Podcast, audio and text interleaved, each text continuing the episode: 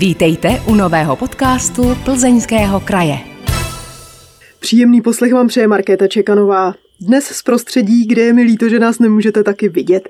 Jsem v muzeu panenek v Plzni a mým hostem, nebo spíše hostitelkou, je jeho majitelka Jiřina Havlová. Dobrý den. Dobrý den, zdravím posluchače. Jsme aby někdo neměl představu velkého muzea, velkého objektu, mm-hmm. vlastně v nějakém bývalém malém bytě, já bych to typla byt domovníka ve starém činžáku z 19. století, takže žádný velký prostor, nicméně kolik těch panenek tady kolem nás je? Tak eh, Škoda, že teda, jak jste říká, návštěvníci nevidí, tak je, mám tady vlastně zhruba 300 panenek, ale samozřejmě to není celkové množství, které, kterých panenek mám a vlastně celkem jich mám třeba půl tisíce, ale to, jak vidíte, by se sem nevešlo. Sem do tohohle maličkatého prostoru můžou návštěvníci přijít, podívat se do toho muzea nebo musí za vámi na nějaké výstavy a projekty? Uh, takže já vlastně už eh, od dávných let, dá se říct, že v podstatě už skoro 15 let vystavuji. Eh, doteď jsem vlastně neměla žádný jakoby mm, stálý prostor, stálé místo, takže tady vlastně se nacházíte právě v takovém tom mým splněném snu, kde vlastně aspoň těm návštěvníkům, kteří jako mě navštívovali hodně často i na těch výstavách a podobných akcích, kterých jsem třeba dělala, tak právě tady se můžou konečně aspoň na nějakou část té mé sbírky podívat. A chodí sem spíš dospělí nebo děti? Chodí sem uh, seniori, uh, maminky, děti taky, takže já bych řekla takový, muži teda moc ne. to se dá celkem mezi panenkami očekávat. No, no, no, takže opravdu, takže takhle dá se říct, že vlastně to jsou takové dámy a babičky si chodí zaspomínat. Takže tady stojí a říkají, Ježíš, tuhle panenku jsem měla. Mm-hmm, je to tak. Eh, já vlastně to tady mám koncipovaný tak, že eh, teď, co teď tady vidíte, to jsou, nejsou zase třeba panenky, které jsou z historie nebo z mládí vlastně těch návštěvníků, ale jsou to třeba moderní panenky, které se prostě sbírají a já vlastně tady to mám udělané tak, že vždycky po třech měsících tady vlastně tu expozici vyměním, protože jak jsem říkala, mám třeba půl tisíce panenek a vlastně třeba jak říkáte, můžou se zase potom přijít podívat na něco, co si budou pamatovat ze svého dětství, ze svého mládí. Kde těch zbývajících 3200 panenek máte uskladněno? Ehm, já bych řekla, že to jsou také cestovatelské panenky. Třeba eh, teď aktuálně ještě běží výstava v Nepomuku, eh, v muzeu svatojánským, takže tam je taky část vlastně sbírky. Eh, není tak dávno, kdy jsem měla ještě vlastně výstavu v Nebílovech na zámku a vlastně i zbytek potom, ten eh, zbytek je potom eh, třeba uložený na, na mé chalupě, kde mi to hlídá můj tatínek. To musí být ale hodně velká chalupa. A nebo tam máte eh, ty malinkaté panenky, co my známe z dětství, ty plaváčci, kteří měli asi 5-7 cm. no, tak samozřejmě tam jsou taky, ale e, jsou tam vlastně hlavně takový i ty velké panenky, co prostě měli, jak říkám, naše babičky, naše maminky, i my jako děti, s kterými jsme si hráli. Takže jsou třeba i 60 cm vysoký. Teď třeba, co jsme tady, e, když se rozhlednete, tak jsou tady panenky, které vypadají skoro jako děti, že jo? takže e, jsou do velikosti i přes jeden metr. Takže tady jsou jakoby ty největší, ale potom spíš ty panenky jako na hraní se dělaly kolem těch 60-40 cm, takže zase tolik jako zabere to místo samozřejmě, ale eh, mám to nějak jako rozdělený, ale myslím si, že to, toto hlídá dobře. Já si představuju, jak se takové panenky asi můžou skladovat v uvozovkách v nějakém depozitáři.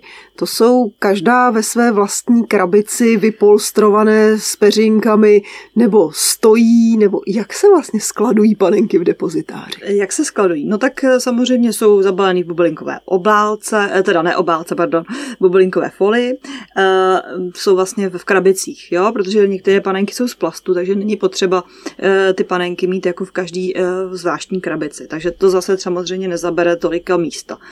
Nej, panenky, které jsou jakoby nejstarší, to znamená třeba období secese, tak ty určitě mám radši tady v muzeu, takže tady vlastně vždycky většinou najdete, jo. A teď aktuálně právě jsou v Nepomuku, to je první výstava, co jsem jí jako takhle půjčila, tyhle ty hodně cený panenky, který samozřejmě i když se rozbije nebo nějaká se sponičí, tak je to taková nevratná ztráta, protože už novou stejnou si málo kdy koupíte, protože, jak říkám, vaše pra, pra, pra babičky tuhle tu panenku měly už ty závody dávno nejsou. Jak jsou ty panenky uložené? Šatičky předpokládám nemají, ty budou asi někde na ramínku vedle, ale já si pamatuju ze svého dětství, když ta panenka třeba někde dlouho ležela, tak potom měla přelámané vlásky a protože to nejsou pravé vlasy, tak to nevyžehlíte žehličkou, nevyfoukáte fénem, vlastně se to poničí. Hmm, to bych řekla ani ne. Zatím, co mám zkušenost, tak ne. Pokud je to zabalený právě v té bublince, eh, tak se to neponičí. Jo? Je opravdu potřeba tam mít ten nějaký ochranný obal. A samozřejmě po čase ty panenky taky, zase když je vyndáte, tak zase potřebují určitou péči. Jo? To znamená, že třeba eh, gumové panenky se mažou krémem, myjou se jim vlasy. Jakým se... krémem je mažete? třeba Niveou. to, to se vstřebá do té gumy? Jo, jo, jo, právě, že to je, protože to je jako kdybyste se, musíte se o ty materiály starat, jo. Guma je prostě pryč, takže samozřejmě vám po čase stvrdne, jo. Když se podíváte, když se vezmete svůj dudlí, který jste měl jako mimino, podíváte se na něj dnes, to znamená třeba za nějakých, já nevím, 30 let, 40, nevím, tak prostě se ta, ta guma rozpadne. A když ji furt budete dávat takovou tu jako masnotu, nebo tak, tak samozřejmě ten ochranný obal je lepší, že? Takže mají pravidelnou údržbu, pravidelné koupání. No, tak vlastně mají to, mají to přesně tak. Takže vždycky jedno za tři měsíce se přijdou vlastně nový, ty se zase rozbalí, zase se upraví, učešou. Eh, je pravda, že teda eh, ne vždycky, když se podíváte, mají všechny botičky, protože ty se tady taky dělají. A eh, ne vždycky ty panenky přijdou i ke mně, takovém stavu, že mají právě ty svoje šatičky, protože opravdu některé děti si s nima hrály, takže jim nezbylo skoro nic, možná ani, bych řeknu, ani vlas na hlavě. takže je opravdu potřeba je dát celkově celý jako dohromady. A to taky chvilku trvá, když zase tady jsou a e, potřebovali to, ale času je málo. No. Času Má každá panenka jenom jedny šaty nebo se můžou převlékat? E, zatím mají jenom jedny šaty. No. A má každá taky jméno? Já jsem panenkám dávala jména. Jména, jména jsou eh, třeba, když se podíváme, já jako vyloženě jména jim asi nedávám, nechávám jim jména taková, která měly vlastně od eh, výrobců. Jo, takže je pravda, že už ten, kdo je vlastně vytvářel, jim konkrétně dával jména. Nejedná se jenom o panenky český, ale jedná se i o panenky jakoby zahraniční. Jo, tam už máte samozřejmě, třeba Němci vedou katalogy, ty mají všechno jako naprosto úplně úžasný. Jo. V, Čes, v Čechách se třeba, když to řeknu, v 80. letech také tady byly, bylo spoustu závodů, kdy se vlastně ty panenky vyráběly a sami jim dávali vlastně už ty jména, který se, ale těžko už se, nejsou ty materiály, jako hodně těžko se to dohledávalo. Což zase mě nemá k tomu, že díky tomu, že jsme se se sběratelemi přišli na to, že vlastně my nevíme, musíme pátrat, tak jsme to sepsali do nějaký encyklopedie.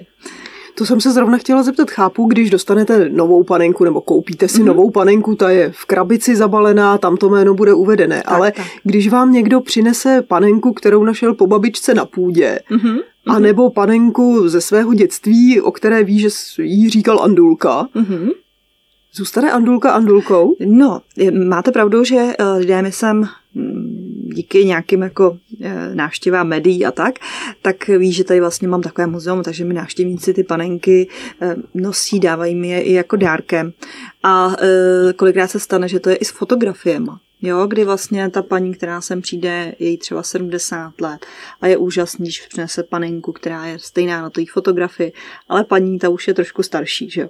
Ale to nevadí, ale ta paní mi o ní řekne, nějaký příběh nebo mi ho napíše a já ho tady třeba říkám právě i jakoby těm návštěvníkům a samozřejmě tam jsou i jako ty jména nebo uh, kdy tu panenku dostala, což je taky zajímavý, nebo jestli má na sobě ty, že prostě tam se na všechny ty věci, které prostě s tou panenkou souvislí, protože těžko člověk dohledává něco, o čem jakoby nic neví a nejvíc o tom ví ten, kdo tu panenku dostal. Že?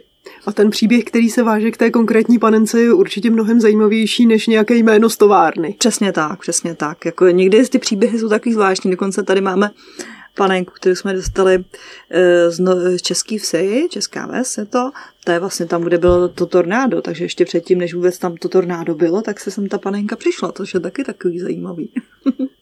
No, ta vaše vášení pro sbírání panenek začala v okamžiku, kdy vám prý babička dala panenku Emu z roku 1920. Mm-hmm. Tahle panenka přežila válku schovaná na půdě. Přesně tak. Můžeme tenhle ten příběh převyprávět nějak podrobněji? Určitě. Víme k tomu ještě něco víc? Určitě, určitě. Tak eh, samozřejmě eh, já jsem ročník 80, to znamená, že vlastně mm, ten, kdo přišel do hračkářství, měl většinou všechny panenky stejný. Nebylo nic jiného. Eh, moje vyprávění o panence mojí babičky vlastně bylo tak, že ona vlastně tu panenku měla, měla k ní prostě veškerou výbavu, což samozřejmě se tenkrát o to mohlo jenom zdát, že jo, protože eh, ty panenky prostě byly každý, každá stejný, jak kdo si něco neušil, tak to prostě neměl nebo neuměl, jo. A takže vlastně babička mi vyprávěla, že měla vlastně i kamínka, na který se vařilo, prostě ta první republika, což mě hrozně jako uchvá, uchvátilo, že jo, tady ta, tady ta, eh, tady ta věc, že vůbec ta panenka měla nějakou takovouhle výbavu a jak to bylo krásně zpracovaný, už jsem si jenom představovala. No a právě jsme si o ní takhle povídali a potom uh, mám právě tu chalupu, kde jsem říkala, že teď tam mám i ty uskladněné uh, věcičky a vlastně babič, s babičkou jsme vlastně v 90. letech vyklízeli vlastně tu chalupu, nebo poklízeli jsme tu půdu, kde potom v nějaké takový starým, eh, starým kufříku se vlastně objevily dokonce dvě panenky po té babičce, takže samozřejmě jsem ji jako dostala tím dárkem a ten příběh měl takový, protože babi nepocházela přímo tady jako z Plzně, ale z Mladý Boleslavy, kde vlastně ta panenka uh, přežila takzvanou jakoby okupaci, když to řeknu, jo, tam osvobozali vlastně Rusové, což tenkrát vlastně nebylo úplně, uh, když to řeknu, úplně dobrý, protože aby hrál na klavíru třeba, oni tam přišli a ten klavír tam prostě jako tancovali na něm a, a tak a panenkám trhali nožičky, no, ručičky, prostě vlítli vám prostě do nějaký jako, do nějakého příbytku a takhle to tam prostě bylo, jo. Takže jsem byla ráda, že vůbec jako ta panenka se potom přestěhovala i z baby vlastně na tu chalupu No a potom jsme ji tam vlastně objevili. A od té doby mi ji potom dala samozřejmě a já už jsem s ní prostě až do dospělosti eh, prostě uchovávala, jo. Takže svým způsobem takhle jako jsem furt eh, jí vlastně měla. A ještě moje babi vlastně přednášela v Západu Českém muzeu, tady v Plzni, nebo provázela, takže eh, jsem za ní pravidelně chodila, což eh, jsem vlastně bylo taky pro mě zajímavý, že jako mladá malá holčička vlastně žijete skoro v muzeu. A byla jsem tam strašně ráda, jo. takže možná všechno tohleto se vším vlastně způsobilo takovou tu, jak bych řekla, tu vášeň i pro ty starý, nejenom pro panenky, ale i jako pro tu historii. Panenka Emma tady má někde své čestné místo. Určitě, Kde určitě je teď? To, to mám ve vitrínce tam vedle v místnosti. A, Sedí tam a má se tam dobře. A vaše panenka, ta první, se kterou jste si hrála vy jako malá Jiřinka, ta je tady taky někde? No, tak to jsou právě takový ty malý, tady ty panenky, to byly takový prostě ty nejdostupnější. To jsou vlastně malinký panenky, které jsou eh, z plastu, mají zhruba, dejme tomu nějakých 7 cm a já si myslím, že je každý asi měl. Posloucháte podcast Plzeňského kraje. Tentokrát o panenkách s Jiřinou Havlovou, majitelkou muzea panenek. Nejstarší panenky, které ve sbírce máte, jsou secesní s porcelánovými hlavičkami. Která je ta vůbec nejstarší? Kolik je? Tak eh, ta nejstarší panenka je z roku 1890. To znamená, že jí je vlastně 100, když to řeknu 130 let. 130 let. Takže to je ta úplně nejstarší. A tato panenka de facto má i zase svůj příběh. To eh, je vlastně díky tomu, že eh, protože já už jako v tomhle tady v tom panenkovém světě mám nějakou, když to řeknu, už nějaký jméno, protože už jsem v tom delší dobu, tak se, se na mě obrátila opravdu vyloženě babička, která mi napsala dopis a e, vyprávěla o tom, že její kamarádka ošla, odešla vlastně do Osvětimi e, v nějakém tom roce, víme, válečným. A vlastně tu panenku té své, své kamarádce vlastně, když tam odešla, jí dala. Jo? No a ta panenka potom, když se stárla i s tou kamarádkou vlastně, tak mi ji potom věnovala vlastně do muzea, protože neměla jakoby další jako odkaz, komu ji odkázat. Takže ta má tady takovou, takový, takový čestný místo a je to takový zajímavý příběh. Já říkám, příběhy jsou taky zajímavý těm panenkám. Je to ten nejdojemnější příběh, který vaše panenky vyprávějí, nebo byste si vzpomněla ještě na nějaký jiný, který vás bere za srdce? No, za srdce, za srdce, za srdce, no někdy, eh, když se člověk setkává s těmi sběrateli, tak eh, si chce koupit třeba nějakou panenku, jo, a eh, která se mu líbí, nebo kterou prostě člověk chce do svý jako by sbírky, protože ještě nemá. A stane se i to, že třeba, když si ji kupuje, tak eh, třeba ten sběratel jako opravdu s tou panenkou se tak loučí, že jako neskutečný, jo, jí hladí, pusinkuje jí, tečou slzy, takže někdy to tak jako je, no, jako, jako smutný, jo. Ale samozřejmě já mám radost, že jako tu panenku mám, že tady potom můžeme ukázat nebo takhle, ale jako ten sběratel se někdy, protože to je pro něj i srdeční záležitost, kolikrát k té panence dostanete i výbavu, protože už jenom, že by šla sama bez těch svých hraček, který tak to mají, no, někdy i v zahraničí to takhle je právě, tam je to opravdu spíš hodně i takhle jako citový, no. no. takže, ale ještě, co mi dělá ještě větší radost, je to právě, že když opravuju panenky vlastně uh, i starším dámám, který prostě uh, dřív dostali opravdu tak jenom jednu panenku za celý život od svých rodičů, protože dřív, že jo, když to řeknu, byly výplaty 400-500 korun a panenka stála 200 kčs, tak jako je jasný, že dostali prostě třeba jenom jednu, kterou ještě třeba kolikrát podědili po někom a tak, tak to tak dřív bylo, že jich neměli moc. A potom, když mi měli vlastně rozbito, buď jim to rozbil bratr nebo někdo, a pak jim já jim opravím, tak musím říct, že potom i ty jako ty slzy tečou jo, z toho dojetí, že jí zase vidí v té své kráse zase znova, jako před těma, když to řeknu, 70 lety, což ty lidi úplně jako dojme. Na to jsem se chtěla zeptat, v jakém stavu se k vám panenky dostávají. Ano, když je máte od jiných sběratelů, tak pravděpodobně budou v perfektním stavu. Když vám ji daruje někdo, jako eh, jste mluvila o těch starších dámách, které vám dají svoji památeční mhm. panenku, mm-hmm. ale máte třeba panenky, které jste, nevím, někde našla, vyštrachala, někdo vám přines panenku bez ruky, bez oka. Přesně tak. Je to tak, že i e, takhle, já dávám panenky dohromady i ze střepů. To znamená i z malých, je to, jak bych řekla, že to je taková archeologická práce, kde vlastně ze střepů skládáte po kousek, po kousku, prostě vy, vám vyjde panenka. Ale to musíte ty pucle. střepy mít k dispozici. Je to nejlepší, když jsou střepy. Když nejsou střepy, e, tak zase u mě je dobrý, že vlastně vlastním dejme tomu rozsáhlou sbírku těch tři a půl tisíce panenek. Takže já si vlastně vyrábím kolikrát, když nejsou ty ruce nebo nohy, tak si vyrobím i formu. Formu si vyrobím z panenky, kterou již mám a vlastně kolikrát najdu právě buď to hodně podobnou, že má třeba jiný vlasy, nebo prostě jo, jiný oči, ale to nevadí. Tam jde o tu formu třeba té nohy, že vlastně ta noha je stejná a dokážu si ji vlastně vyrobit. Z čeho tu formu vyrábíte? Sádra? Sádry, sádry, přesně tak, přes sádry, se sádry. A z čeho to potom odléváte? To máte nějakou umělou hmotu, kterou do toho nalijete, nebo jak to děláte? Mám takovou hmotu vlastně z USA, kterou vlastně vytlačím do té formy. Je to jako když děláte těsto, nebo když děláte pracny. vytlačíte to a potom vám vznikne taková jedna půlka, pak druhá půlka, pak to spojíte eh, a je z toho potom nová noha nebo ruka. Ale, Ale i takhle to dělám i třeba pro star, někdy pro starožitníky, který taky jako uh, se jim dostane kolikrát taky, takže já už mám takový i síť starožitnictví třeba tady Plzni na náměstí jsou starožitníci, taky zajímaví pánové, jo, když dáte poklady spolu, tak jsou taky podobní, hezky se s nima povídá o té historii. A tak jako když zjistili, že jako ty panenky taky jako nějak jako dokážou opravit, protože oni tenkrát si mysleli, že to budou prostě někam do Německa k nějakým, jo, takže i tady jako kolikrát jim je opravuju, když potřebuju. Ale to je současná umělá hmota a co ty historické panenky, nevadí to, že je to jiný materiál, koresponduje to s tím? Tak, já právě tady ta hmota je vlastně to, co je jako porcelán. Jo? Že vlastně porcelán je vždycky tak, ten byl skoro stejný. Akorát tady ty hmot některý vám prostě tu, eh, ten materiál jako napodobí. Může se říct, že to je jako plast mm, nebo jako porcelán. Jo? Není to guma to zase musíte využít třeba, že jo, když to řeknu, a nějaký zase, mm, to já nevím, jak se tomu říká, v takových těch pistolích ty, uh, no, tmely, třeba ty sanitární a podobní, jako ty uh, syntetický, že vám potom vyjde taky třeba gumová noha, že jo.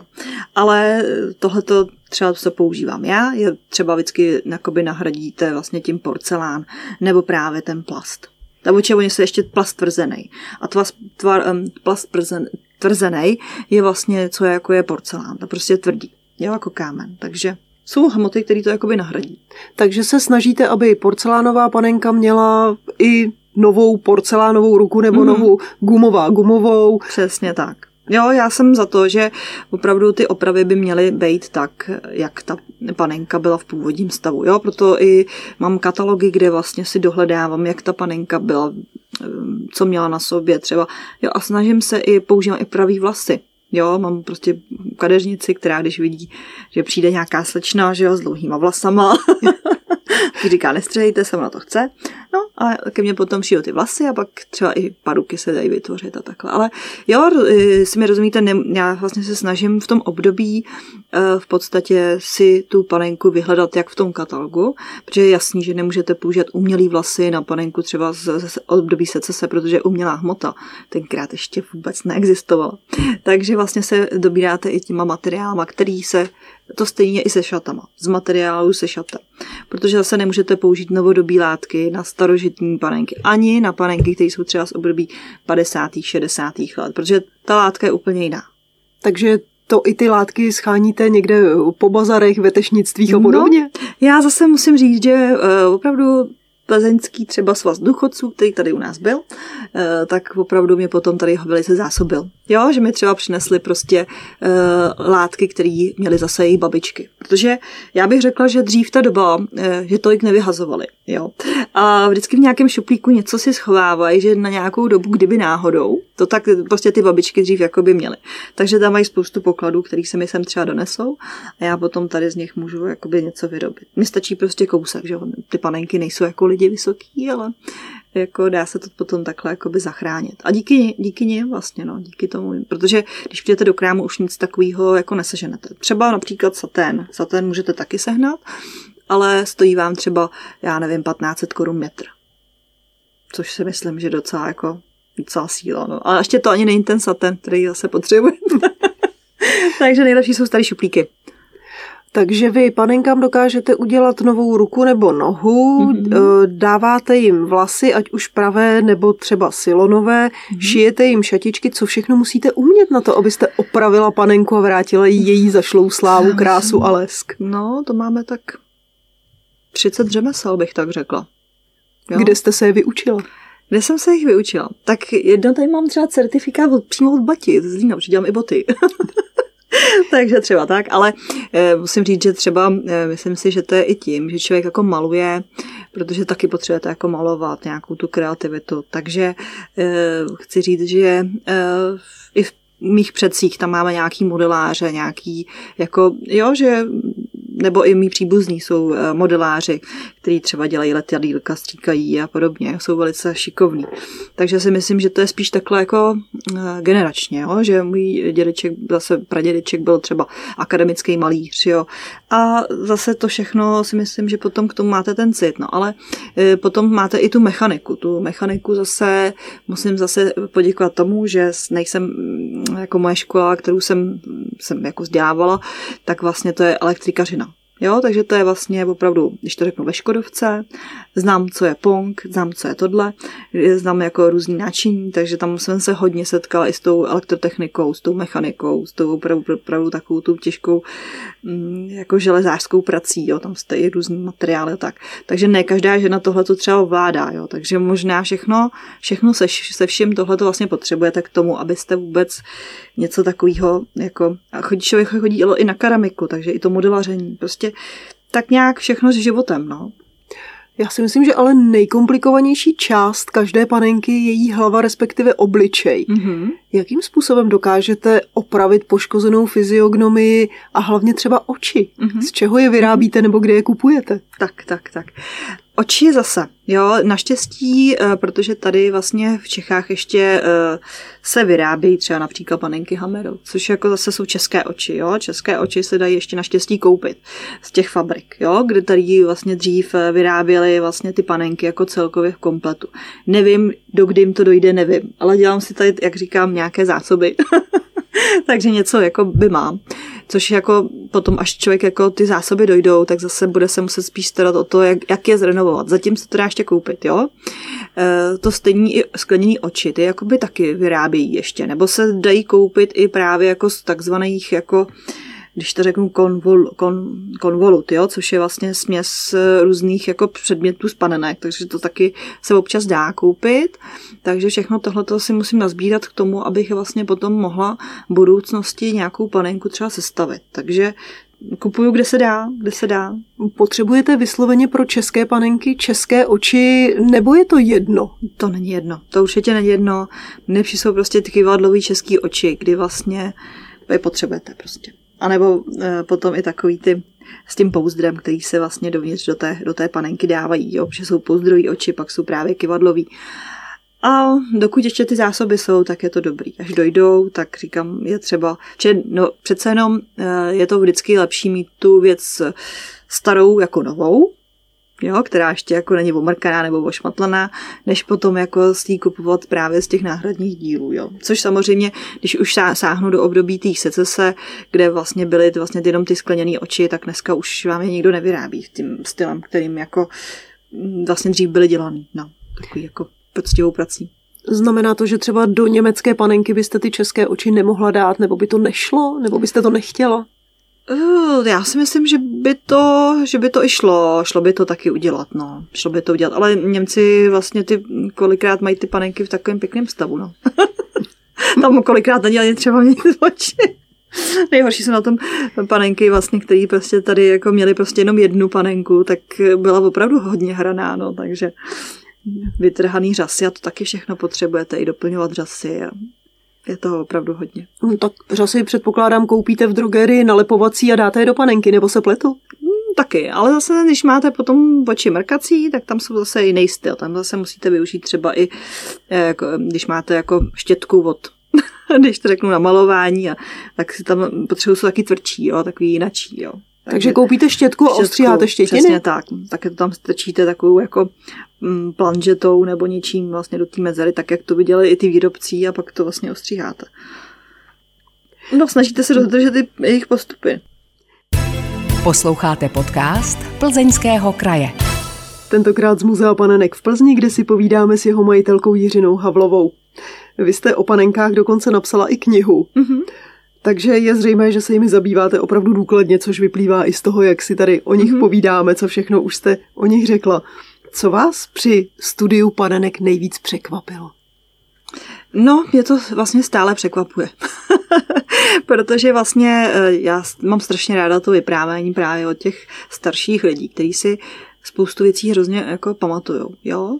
Takže když eh, se vždycky i dozvím kolikrát něco nového, vlastně celkově, proč jsem to i napsala, nebo jak, jak to vlastně vzniklo, tak to bylo vlastně i díky tomu, že eh, na zámku v Blatné, kde jsem vlastně měla několika letou jako výstavu, tak eh, jsem tam, protože mi to dělalo, dělalo prostě radost, tak s jedem, tak jsem tam byla také a vlastně některý jako starší pán mi tam přišel vyprávět o tom, jak vlastně závod Hamiro a že tam vlastně vyráběla, kdo to navrhoval a prostě dal mi takové informace. Bylo mu asi, řeknu, kolem 90 let a ještě jako takovým tím dýchavým hlasem vyšplhal nahoru do té věže a hrozně rád mi prostě řekl tu informaci o tom, eh, prostě jak to dělal a prostě řekl mi spoustu věcí, které v té své skupině ani nikdo nevěděl. Jo, takže taková indiciace, jak já s tím naložím, že jo, tak vám teď přijde vlastně pán, který mu je, máte k němu nějakou úctu a prostě tak nějak si jako řeknete, no, tak jako škoda tu informaci si nechat, že jo, takže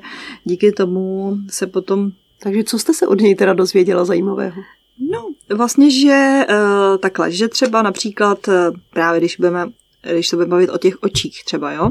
Takže vlastně e, závod Hamero dostal vlastně potom takovou finanční, do takové finanční tísně i tím, že vlastně vyráběl právě ty skleněné oči a oni je dodávali i do Rakouska, panenka.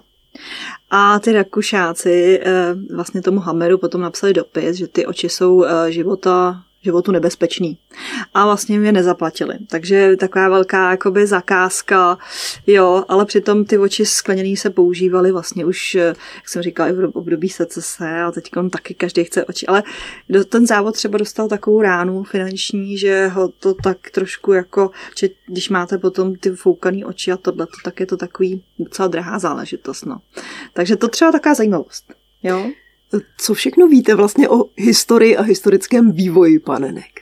No, No to je toho právě... Jak hodně. daleko sahá historie panenek? Já si myslím, že to musí být stejně staré jako lidstvo samo, no. že ty malé děti od jak živa a malé holčičky obzvlášť asi si hráli s těmi panenkami a simulovali to, jak maminka pečuje o mladšího sourozence. Určitě, určitě. Tak první třeba máte tu Věnuši, že jo?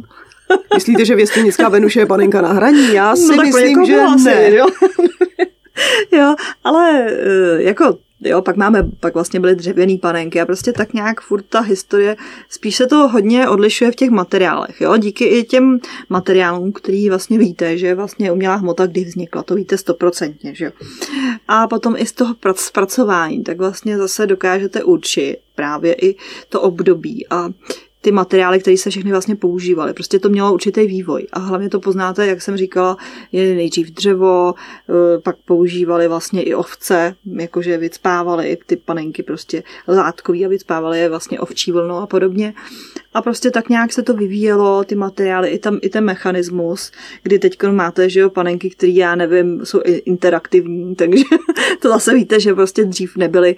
Takže ta doba si nese i to, ten svůj pokrok, jo. Takže a zase zpětně potom dokážete i nacenit ty panenky, protože dokážete i učit díky tady těm věcem, těm edicím, když teda samozřejmě to někdo v minulosti nepředělal, protože někdy ty předělávky, jakože třeba vyřízli nožem pusu nebo tak, jo, nebo, tak prostě se to dá prostě snadno učit, no.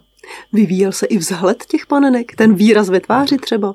Určitě, určitě vyvíjel a to právě, jak jsem říkala, že jsme se bavili o tom, že ten starší pán mi přišel taky vyprávět, tak to má taky vlastně svůj e, nějakou e, záležitost, že vlastně třeba takové ten miminka, e, který samozřejmě tady máme také, jsou to panenky, které třeba si držely několik, to je taková zajímavost, že si spíš drželi jakoby svůj vzhled několik let.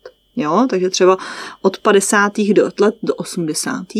to miminko je vlastně de facto stejný. Ale když se zase podrobněji na to podíváte, tak zase víte, že, ten, že zase měli skleněné oči, materiál byl tutlo, tak jsou zase ty starší.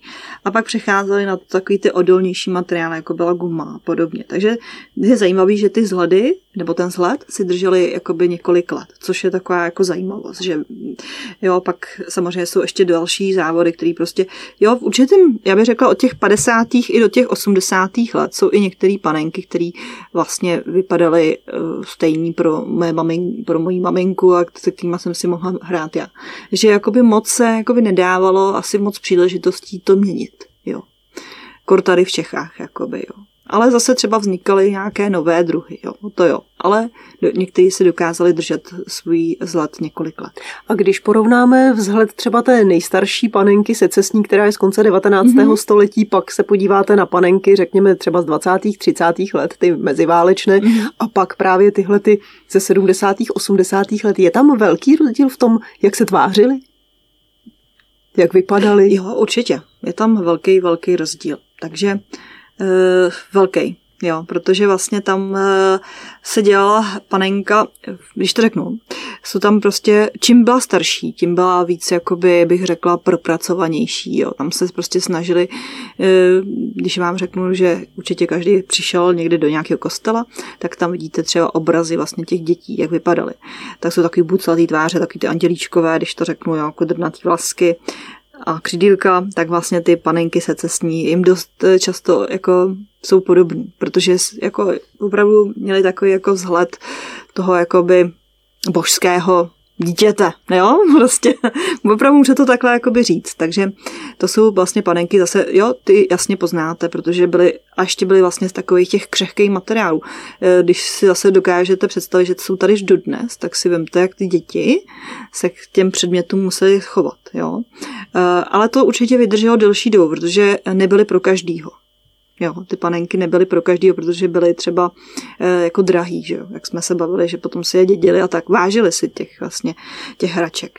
No a potom tady máme vlastně třeba první, eh, první plast, tady je jako skořápka, jako od vajíčka. Že opravdu zase si musíte představit, že díky tomu, že jsou tady vlastně doteď, tak je to zase díky té šetrnosti těch, eh, těch majitelek, malých dětí. Ale mě, mě nešlo až tak o ty materiály, jako o ten vzhled té panenky, o, o ten obličejíček, jo, jestli jo. se proměňoval ten výraz třeba určitě, ve tváři. Určitě, takže vlastně to, co tam jde hlavně o to, že ty uh, že to, co bylo vlastně trendy v tom období, i jak účest, i jak jakoby ty holčičky vypadají, jak chodili v oblečený.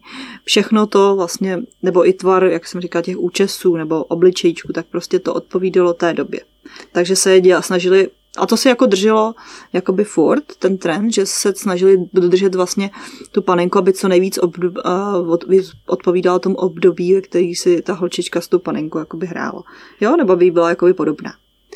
Tamhle zrovna vidím, je tam panenka, která má černé kudrnaté vlásky, hnědé oči, vedle ní stojí eh, blondýnka, mm-hmm. asi modrooká. Eh, dá se z toho usoudit, že ta modrooká blondýnka je patrně německá, česká, severská a ta kudrnatá černovlasá hnědooká je španělka? Pocházejí ty panenky z těchto zemí, anebo ne? Ne, ne, ne, to právě pro některý, jako když to řeknu, pro některý umělce je furt zajímavý vyrobit i třeba v zemích, jako je Německo nebo Česko, i exotický panenky, jo. Takže někdy to uměli, někdy to neuměli. jo, protože eh, třeba pravý černoch má velkou pusu, velký nohy, to vidíte třeba zrovna tady, jak tam sedí taková černoška, hmm. ta má velký nožky a velkou jako pusu, tak ta už je dělaná k dokonalosti těm černochům. Ale zase třeba černoši, kteří se dělali třeba v 80. letech, protože třeba ještě tolik tady, když přijel černoch, tak každý se divil, jako kdo je to zač, nebo ne, neznali se tolik, jako bylo to prostě exotický. Takže i ty výrobci prostě dělali ty panenky, aniž by je znali. Takže jenom jako, že jim dali černou barvu. Jo, ale už tam nebyly takový ty prvky, jako e, právě ty černoši mají. Liší se nějak tedy panenky třeba jenom v jednotlivých zemích Evropy, jak se vyráběly? Když vidíte někde panenku, tak už na první pohled víte, ta je z Belgie, ta je z Itálie, ta je třeba z bývalé Jugoslávie. Poznáte takhle nebo ne? Ehm, no, tak takhle, jako ně, některý poznám, jo, některý mají určitý prvky, který hned poznáte, že e, je to třeba panenka německá, že český samozřejmě ty, má, ty máte světý spoustu, jo, ale m, protože v Čechách bylo prostě jenom, když to řeknu, pár závodů, který do, napočítáte do deseti, do deseti e, jako do dvou prstů, nebo bych to řekla. A, takže prostě do deseti. A v cizině zase tam, nebo v Německu, tam bylo neskutečně těch výrobců, takže tam se zase řídíte podle značky, kterou mají na krku kolikrát, nebo někde schovanou. Ale takhle na první pohled je nerozlišíte. Na první pohled, některý už ano, Některý mají, říkám, mají některý zase prostě, když to řeknu Italové, tak mají zase si představu panenky, štíhlej pas, široký ramena. Tak už víte, kde máte hledat. Jo? Jsou určitý prvky, které vám hned jakoby napoví. Nebo že má panenka bílou pusu, tak víte, že to je Němka. Jo? Nebo když má šikmý oči, tak víte, že to je Japonka. Jo? A pak že vlastně víte i na nějakých těch krojích, že jo, kam to zařadit a tak. Takže na první pohled, když je v nějakém pěkném stavu, tak se to dá jakoby aspoň zařadit. Ale neřeknu vám okamžitě hned o ní všechno, pokud nebudu v některých těch zemích pátra, kde prostě měli několik eh, set závodů, tak prostě hned to nepoznáte. Vy máte v muzeu panenky, které za sebou mají nějakou historii, nejsou to zrovna mladé holky. Jak se vám líbí současné panenky, když přijdete do hračkářství? E, tak úplně jako by ty eh, panenky, které jsou jako z té masivní výroby, tak se mi úplně jako nelíbí. Jo, abych Proč? pravdu řekla. No, protože tam, já tam nevidím nic takového, když to řeknu, takového jako, je to všechno stejný, akorát, že mají na sobě třeba jiný šaty, jo, nebo jinou barvu vlasů. Jinak jako ten obličej je prostě stejný. Ale nějak jako, že bych si koupila, Třeba ano, jsou eh, panenky, které dělají krásně některé země, které jako ještě dělají takový ty vonavý panenky, jo, že prostě mají i ten každý tvar v obličeje prostě je jiný, jo. Ale třeba tady v si myslím, že to všechno právě pochází jakoby z Číny. A tam prostě vidíte tu, já nevím, tam prostě vidíte, já to tak už vidím, že prostě ta kvalita vlasů, jo, že třeba kolikrát se dělají, že mají jenom vyšitý vlasy okolo obličeje a uprostřed nemají nic. Já nevím, co to je za panenku, jo. To bych si třeba nekoupila. A nebo prostě ty mimina jsou takový tvrdý, nebo mají uh, vlastně šitý tělíčka. A když si představíte, že uh, vlastně dřív se používají miminka i jako výukový, že třeba koupali ve vaničkách, tak vlastně s panenkou, která má takový tělíčko, to prostě neuděláte. Jo. A nebo prostě jsou v nich ty mechanické strojky a podobně, že mluví, já nevím, brečí, jo. Ale prostě taky to s tím neuděláte ty věci, které se s tím by měly dělat, jo. Jakože vykoupat nebo s tím do, do vany, no, tak je to takový Nevím, je, je, ale mám ráda i některé moderní panenky, ale nejsou to zrovna třeba ty v tom hračkářství, jo. Protože zase jsou umělci, kteří se třeba, jak jsem říkal, někteří se tím zabývají, jako jsou třeba BD panenky, které jsou opravdu krásné, jako jo, mají skleněné oči, ale jsou to prostě drahý, hezký panenky, ale v hračkářství je prostě nenajdete. Maximálně barbíny, ale ono už s těma barbínama. Třeba například už prý nemají ani, jako nejsou ohební ty klouby. Jak si vždycky barbínka sedla, jak se ohlbily. Je to, jako, je to takový jiný, no nějak ubejvá z toho, jako je tam toho hodně, to jo, ale ta kvalita prostě ubejvá, jo. Pokud panenka nemá vlasy, tak se mi to jako nemá vlasy, ale jenom na oko, ale prostřed nemá nic, tak je jasný, že ten výrobce to chtěl ošidit, jo. No, takže. Existuje něco, co by se dalo označit jako česká panenka? Jako v současné době? Mm, to musím říct, že asi ne. Už to už se tady bohužel, jak jsem říkal, všechno je v Číně takže se tady jakoby nevyrábí. Jedině, co teda jsem hrozně ráda, že vlastně, jak jsem říkala, dělám vlastně festival panenek, kde vlastně se sejdou vlastně ty různí uh, lidi, kteří vlastně vyrábí panenky dokonce, jak jsem ukazovala tady třeba modelovaný miminko a který potom je opravdu pěkně udělaný a dělá se podle toho potom i v zahraničí ty panenky.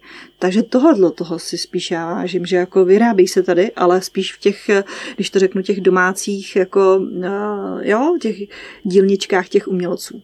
To jo. Ale že by byl tady už nějaký jako závod na panenky. Mm, je tady ještě Hamiro, jenomže to Hamiro už taky vlastně montují potom v Číně. Jo, takže všechny ty prvky jsou potom taky Čína. Takže tady nic není takového. Podcast Plzeňského kraje věnovaný panenkám, jehož hostem byla Jiřina Havlová, dospěl do svého cíle. Máte nějaký pozdrav, když večer odcházíte odtud z vašeho muzea? Jak se loučíte s panenkami? No, loučím se tak, že zítra se zase uvidíme, protože jako je, tady je taková atmosféra, oni samozřejmě, oni samozřejmě ty panenky na vás nějak působí, že jo. A pracuje se vám tady s nimi dobře, protože víte, že tady nejste zaprý sama, všichni vás koukají. No takže prostě tak nějak se s ním vždycky rozloučím s tím, že se zase brzy uvidí, brzičko uvidíme. Tak to je pozdrav, který já použít nemůžu, protože nemůžu slíbit, že se podcast Plzeňského kraje brzy vrátí do muzea panenek. Nicméně vám děkuju, vám i vám panenkám, že jste mě pustili mezi vás a že jsme si mohli popovídat. Hostem podcastu Plzeňského kraje byla Jiřina Havlová. Děkuju. Já také děkuji. Vážení posluchači, pokud máte ve svém okolí podobně nadšeného sběratele, který také buduje nějaké muzeum, zachraňuje nějaké zajímavé hodnoty, Dejte nám o něm vědět, rádi se u něj s podcastem Plzeňského kraje zastavíme. Stačí napsat e-mail na adresu podcasty zavináč plzeňský kraj.cz. Těší se na ně Markéta Čekanová. Díky za to, že jste poslouchali tento podcast. Připomínáme, že všechny podcasty Plzeňského kraje najdete také na stránkách Plzeňského kraje www.plzeňský-kraj.cz, na krajském Facebooku, YouTube nebo v Spotify, Apple podcastech a podcastech Google. Aby vám neutekly další díly, nezapomeňte nás sledovat nebo si přihlásit odběr, ať už nás sledujete nebo posloucháte kdekoliv. Těšíme se v příštím dílu naslyšenou.